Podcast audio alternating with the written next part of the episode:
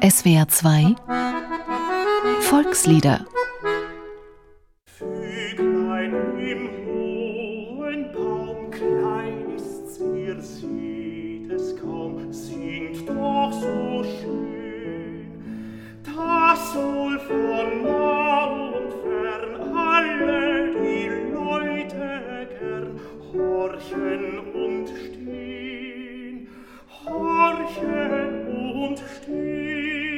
Böse Leute haben keine Lieder, so heißt es im Sprichwort.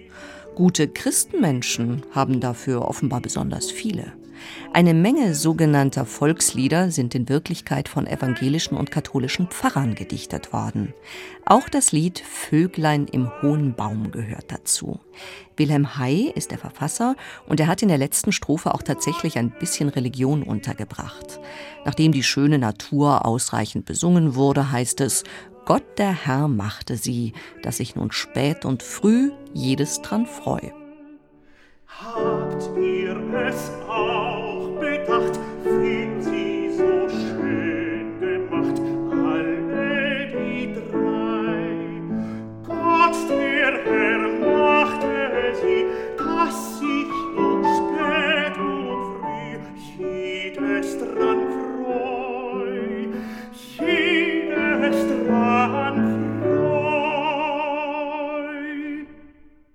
Die Beziehungen zwischen der deutschen Liedtradition und der Kirche sind eng. Das laut deutschem Volksliedarchiv älteste deutschsprachige Lied, das bis heute immer noch gesungen wird, ist ein Kirchenlied. Christ ist erstanden. Zur Osterzeit kann man es von evangelischen, katholischen und auch orthodoxen Christen hören.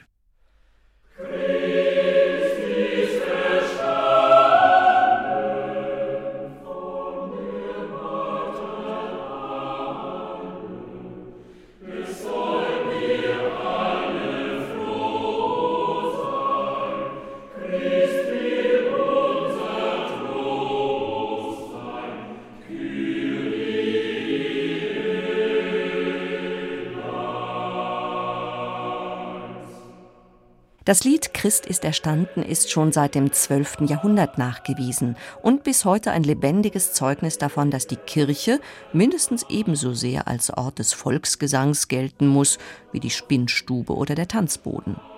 Wie populär die geistlichen Lieder außerhalb der Kirchenmauern waren, kann man nur vermuten. Dafür spricht allerdings, dass zum Beispiel der Reformator Martin Luther großen Wert auf Lieder legte. Er startete einen regelrechten musikalischen Propagandazug, um seine Lehren in Liedform und das Volk zu bringen, getreu seinem Ausspruch, die Musiker ist eine schöne, herrliche Gabe Gottes und nahe der Theologie. Der nächste große Kirchenvolksliederdichter war der Pfarrer Paul Gerhardt.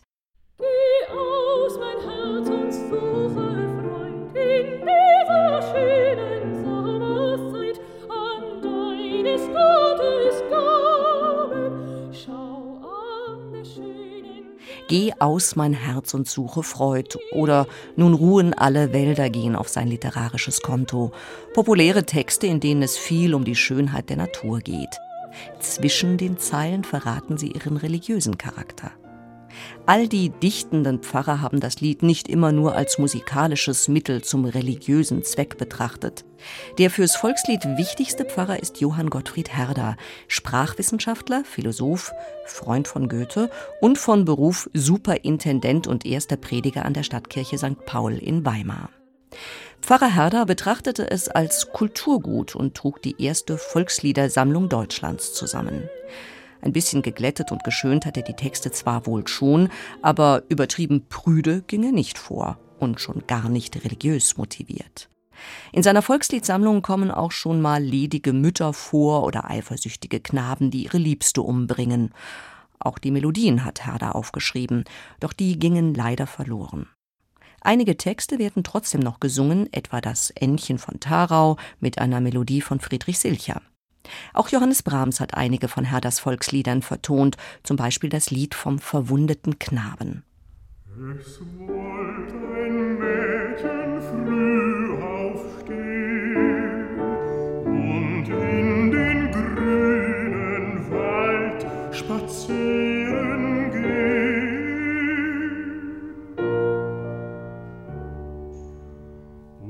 Als sie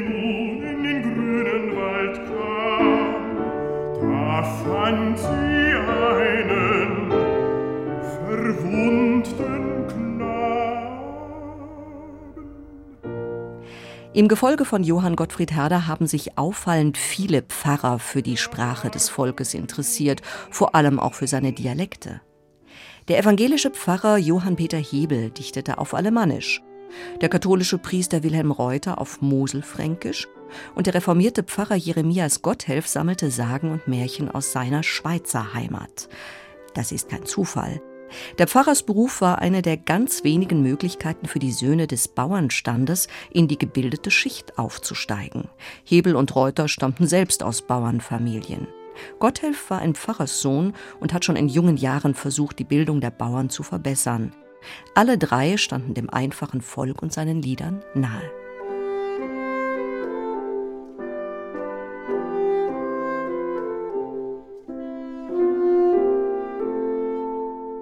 Wilhelm Hay aus Thüringen hat es zu weniger großem Nachruhm gebracht als andere seiner dichtenden Pfarrerskollegen.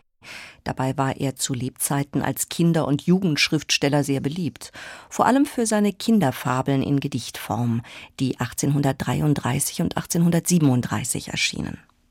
Kind und Ochse. Ei, Ochse, worüber denkst du nach, dass du da liegst fast den halben Tag und machst sogar ein gelehrtes Gesicht? Hab Dank für die Ehre, so schlimm ist es nicht. Die Gelehrsamkeit, die muss ich dir schenken. Ich halte vom Kauen mehr als vom Denken. Und als er noch gekaut eine Weile, er hatte eben nicht die größte Eile, da spannten sie vor den Wagen ihn, ein schweres Fuder sollte er ziehen. Das tat er auch ganz wohlgemut.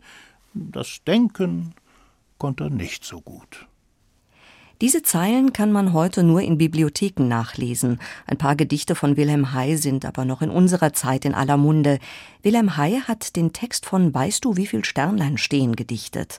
Das Weihnachtslied Alle Jahre wieder stammt ebenfalls von ihm und eben das Lied, um das es heute geht, das Vöglein im hohen Baum.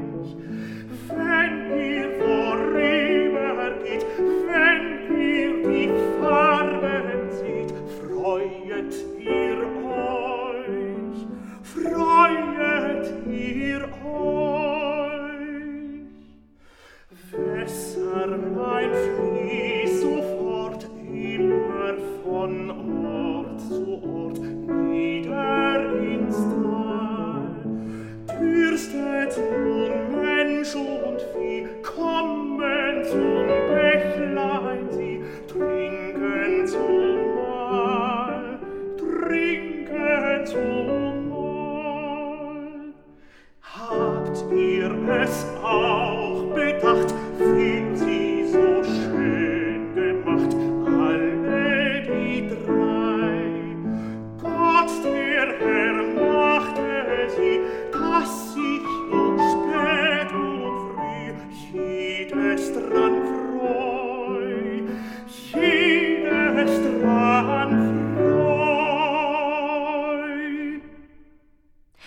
Das war das Lied Vöglein im hohen Baum nach einem Text von Wilhelm Hay. Es sang Markus Schäfer, am Klavier Matthias Veit, ein Beitrag von Wiebke Gerking. Dieses Lied können Sie sich auch im Internet anhören und eine Woche lang sogar herunterladen unter www.swr2.de oder www.liederprojekt.org. Dort finden sich auch der Liedtext und die Noten und eine instrumentale Fassung zum Mitsingen. Volkslieder ist ein gemeinschaftliches Benefizprojekt von SWR2 und dem Karus Verlag. Sing macht stark. Stimmt.